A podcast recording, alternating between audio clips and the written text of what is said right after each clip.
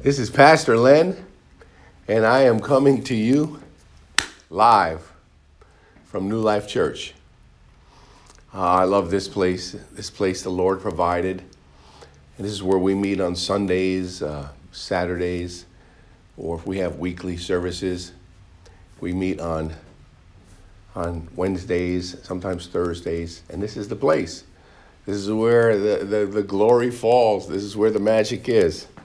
And I just thank God um, for this place, for providing this place. And I like coming here, walking, praying, you know, just listening. Holy Spirit is uh, giving me a lot of words and a lot of messages and a lot of words of, of comfort. And um, so we're going to be broadcasting from here a few a few times a week, and hopefully I can get Lori out of bed early enough where she can come and join me. That's one of the reasons why we uh, we turn it to to uh, to 9 a.m. start, and um, I hope it's okay with uh, with y'all. And before I begin, I want to thank you. I really, I always, I always start out this way, and and I'm always going to start out this way. I just want to thank you from the bottom of my heart for all that you do.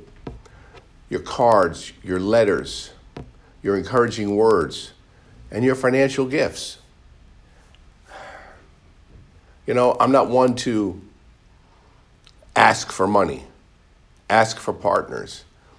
I'm not one to send out emails or mailings. You know, sometimes I, in the past, in the past, I struggled with that because I would watch the funds kind of uh, appear to be drying up.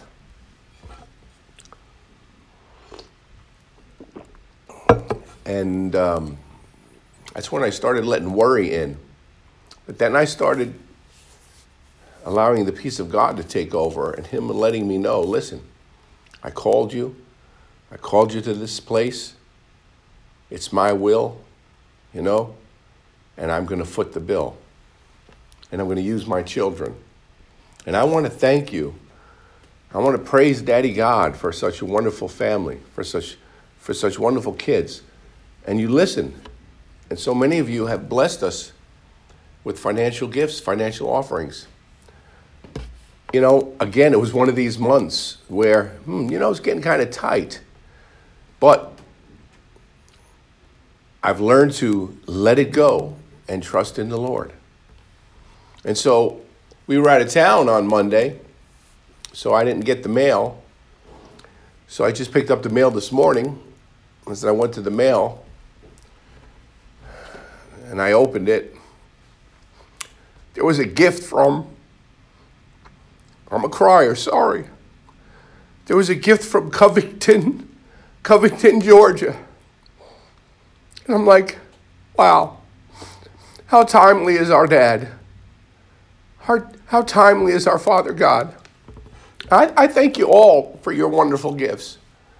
But today I, I want to thank the brother and the sister from Covington, Georgia.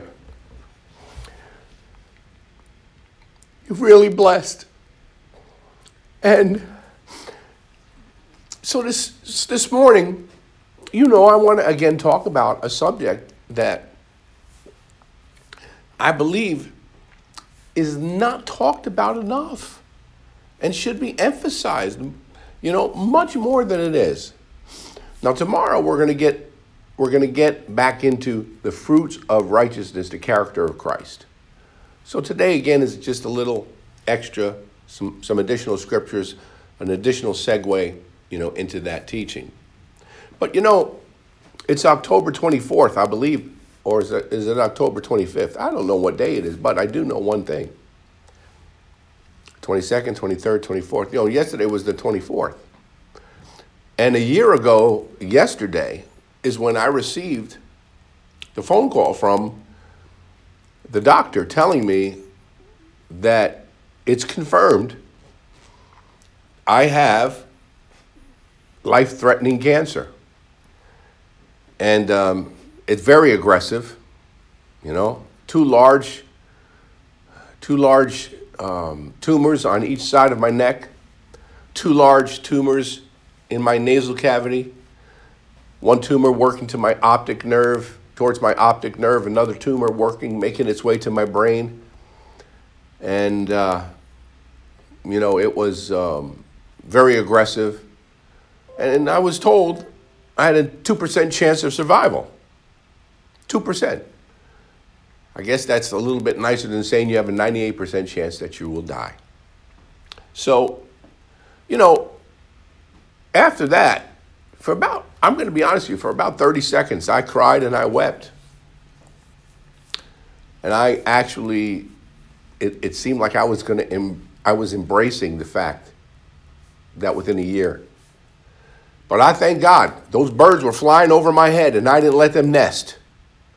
30 seconds was up, and I started going to the Word of God, the Word of God that I had in me, the words about healing, especially, and, you know, peace came. And I never forget the very first person I called. The very first person I called was not my wife, Lori. The very first person I called, for some reason, was my son, Brandon. So I called Brandon and I told him.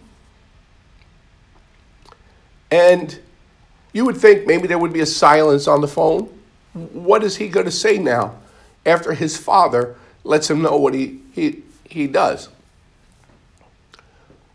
And then after a long pause, what will be the words out of his mouth? You know, Dad, you know I love you and we're in your corner and we'll do whatever we have to do to help you through this time?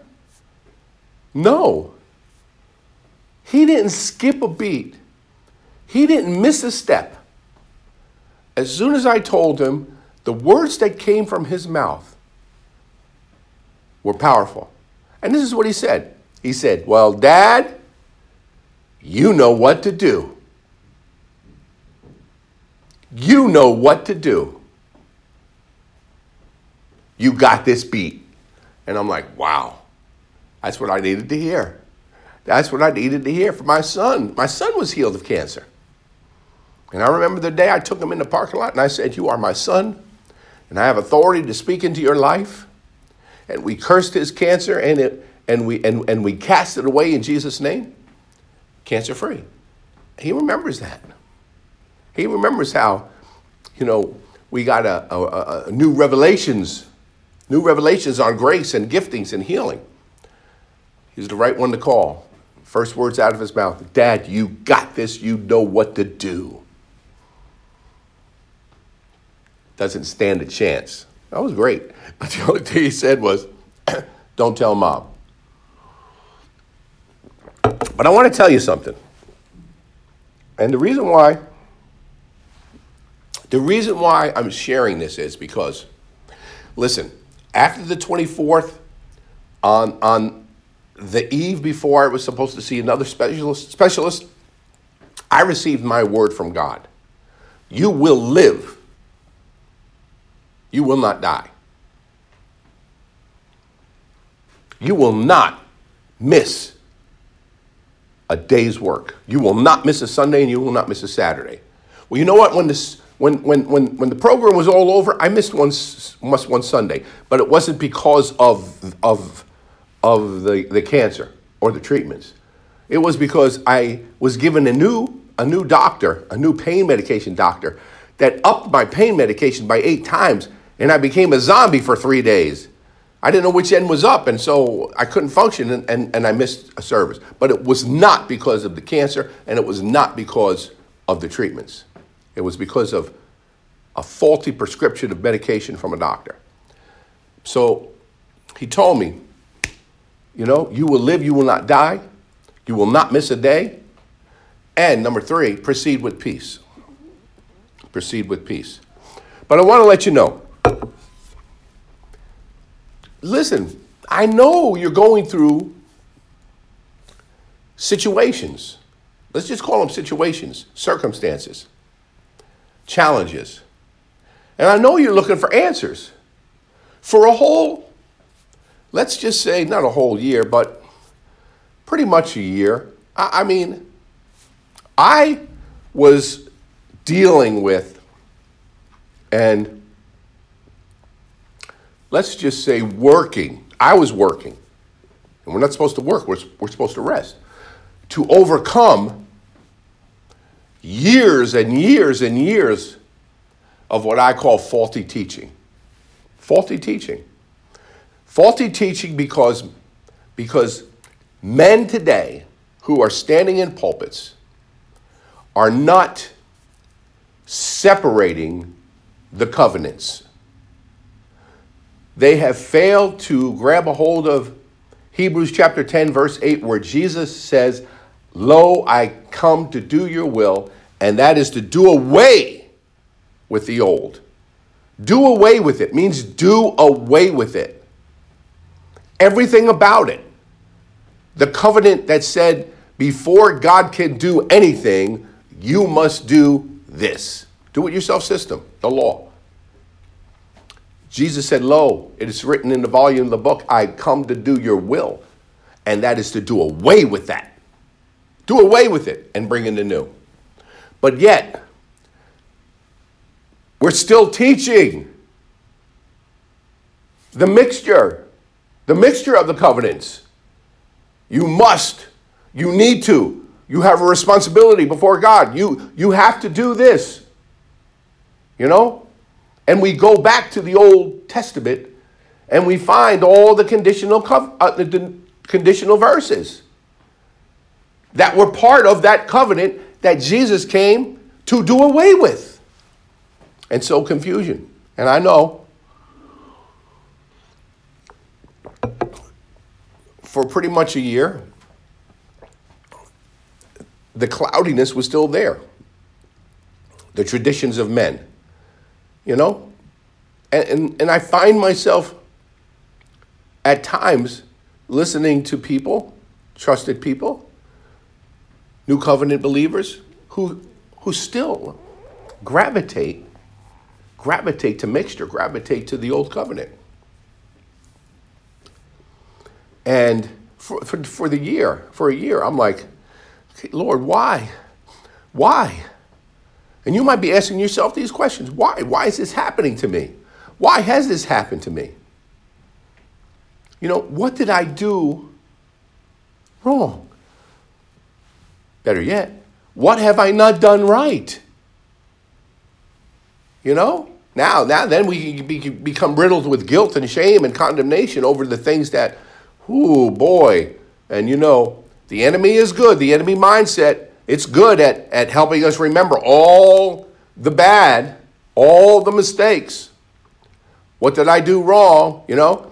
And and then, whoa boy, once that happens, then you're like, oh man, you know, God, is this is, is this your chastisement? Did you are you bringing this upon me to chastise me? Are you bringing this upon me to, you know, to to to to, to reprove me?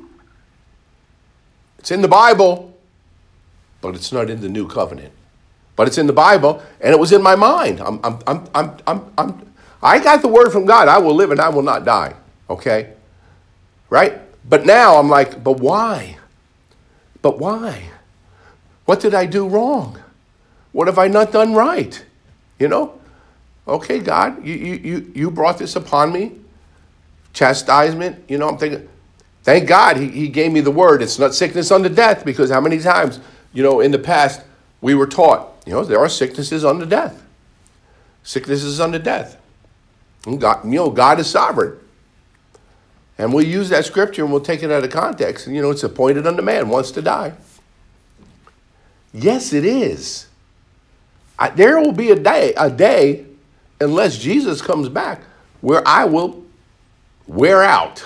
the body will wear out. And there's going to be an appointed day when that takes place. God's, God's omniscience, He knows it.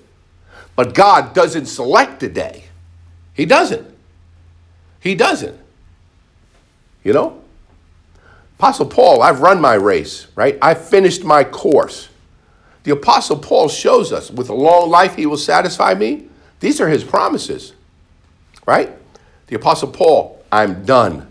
I'm completed my course. I finished my race. Now it's time for me to go see Jesus. He picks. Believe it or not, we pick, we choose. And how does that take place? By our belief system. By our belief system. That's why when the Word of God says, as a man thinketh, so is he, it's so powerful. Where, where, where the attention goes, the energy will flow. It's so powerful. But I was, my mind was spinning because I had to get rid of all, I had to get, Lord wanted me to get rid of all this through this period of time. Get rid of this, get rid of this, get rid of this. Get rid of your worry, get rid of your anxiety. And I was filled with worry and I was filled with anxiety. Can you imagine coming into that system, uh, coming into that circumstance? Coming into that circumstance. Now, in Ecclesiastes chapter 10, verse 8, there's a verse that says, um, He who digs a pit, a pit will fall into it. And, you know, if you allow a, a break in the wall, a breach in the wall, you'll find that the serpent can bite. And, you know, I read that and I saw the fact that I allowed a breach to take place, and I dug a pit, and I dug a pit of worry and of anxiety and of fear. And the amazing thing was, not only did God bring us through, God, you know, I wasn't able to work my pest control business. That was a big income. That was a big part of my income. I wasn't able to work pest control for, I don't know, from uh, October, November, December, January, February, March, April, May, June, you know, July, August, I was able to, you know, start uh, strong enough to get out there and and hold the uh, the pressure tanks and and you know do the climbing and the crawling. But for a long period of time, man, and so you could imagine there was, there was worry and there was fear and there was anxiety before that. Now, I'm not able to work. And the amazing thing was, as I was learning to rest, I was, as I was learning, you know, and as it was, uh, the foundation was forming, you know, more strongly and more deeply and more fervently, that this is not because of what I did or what I didn't do before God. And he, st- he, took pl- he took care of everything. He raised up people that showered us with beautiful gifts and beautiful offerings, and he took care of the. He's amazing. And he's, he started doing a work in me where he started to show me, and he's still showing me. I haven't arrived but I know I'm well on my way, and I'm taking you with me on true righteousness and true holiness. It's not about what I do. It's not about what you do. It's not about what you what you've done. We make everything about what we do, what we have to do. And all the challenges and bad, you know, and trials, whatever come because of what we did. We have to totally become removed from anything that has to do with doing it, doing it yourself. It's not because of what you did. It's not because of what you've done. It's because of what Jesus has done. Praise him. Praise him. So I want to show you some portions of scripture that I just I just was looking at this morning. And one is from Philippians chapter 3 verse 9. Listen to this verse. This verse is beautiful. This is the apostle Paul. My passion is to be consumed with him and not clinging to my own righteousness. Many of us still try to do that, cling to our own righteousness because of messages of mixture, because of messages from the wrong covenant. My passion is to, and this is this is Paul. You have to understand Paul, how zealous he was for the law. This, this is why this is so amazing coming from Paul. My passion is to be consumed with him and not clinging to my own righteousness based on keeping written laws. My righteousness will be based on him and the faithfulness of Jesus Christ. It's the very righteousness that comes from God. This is the Apostle Paul. You have to understand this. He was there when Stephen was stoned. He was arresting people that aligned themselves with Jesus. He had court papers from the high priest and the Sanhedrin to just totally rub out, erase, eradicate the name of Jesus Christ because he was zealous for the law. Listen to what he's saying here now. In the in, in, in the Mirror Study Bible, it says this. I love it. In fact, I have come to the conclusion that every association I have had with that which defined me before as a devout, zealous Jew is by far eclipsed by what I have gained in knowing the Messiah, Jesus Christ. And his masterful redemptions now defines me. Religion, oh, religion is like dog poo and it stinks. Avoid stepping in it. Yes, avoid stepping in it. Avoid stepping in it. So here I am, found in Christ. I was looking in the wrong place all along. My own duty and guilt driven religious endeavor snared me in the cul de sac maze of self righteousness, sponsored by, sponsored by the law of works. The faith of Christ reveals my identity now. Righteousness defines who God believes that I really am now. This righteousness is sourced in God and endorses, endorses, endorses the authority of faith. So you you want to know, you want to hear, you need to believe, you need to have faith. We hear again is another portion of scripture where Paul teaches us that what, how does he say it? How does he say it? What endorses the authority of your faith? What endorses the authority authority of your faith is righteousness. And that's why in Romans chapter 10 verse 6 he says it's the righteousness by faith that speaks. Very powerful. Paul was now able to achieve everything that the Lord promised, right? Deuteronomy chapter 28, these blessings. Paul was now able to, to receive and achieve and live and walk and breathe and move in all the blessings of Deuteronomy chapter 28. And not because of his doing and his obeying, but because of the righteousness of faith that comes through believing in Jesus Christ. Oh, wow, this is beautiful. So now, another portion of scripture from Titus chapter 3, verse 4 through 7. But after that, the kindness and love of God our Savior toward man appeared, not by works of righteousness which we have done, but according to his mercy, he saved us. Oh, not by works of righteousness we've done or we do. This is the Word of God. I didn't hear this for the first 35 years of my Christianity.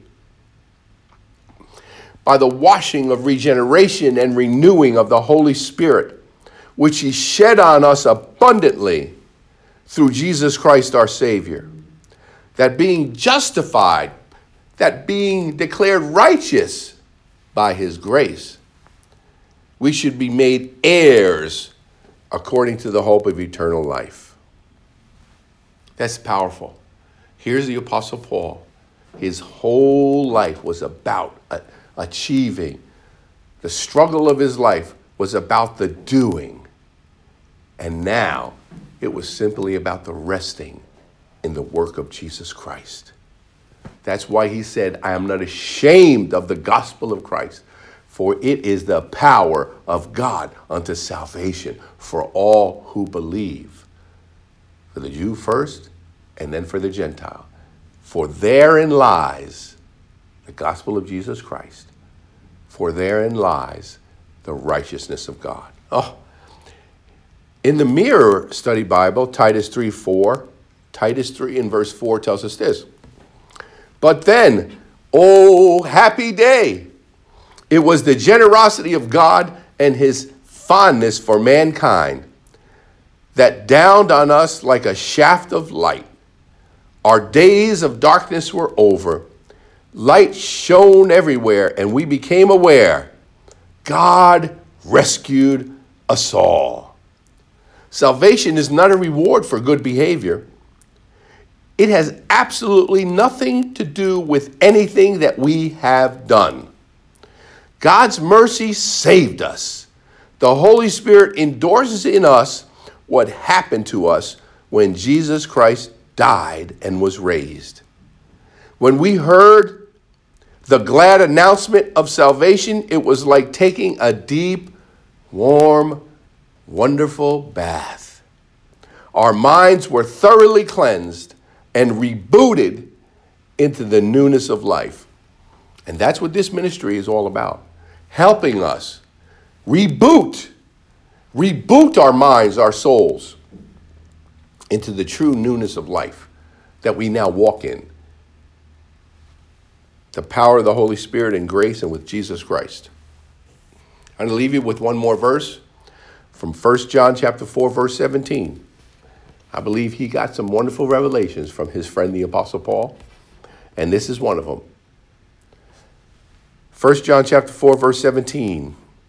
So now, with us awakening to our full inclusion in this love union, everything is perfect.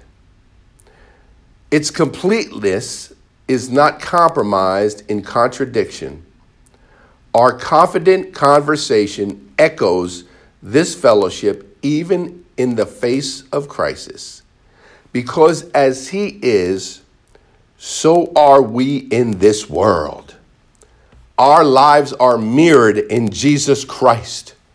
We are as blameless in this life as Jesus is. This perfect love union is the source of our confidence whenever we face the scrutiny of contradiction. Remember that today. If you're facing contradictions, they're from the traditions of men. They're from the wrong experiences. And they're for, from the wrong and legal covenant. Now it is not about what we do or what we've done, it's about what Jesus has. Rest and receive all that He has prepared for you. Thank you for listening and joining.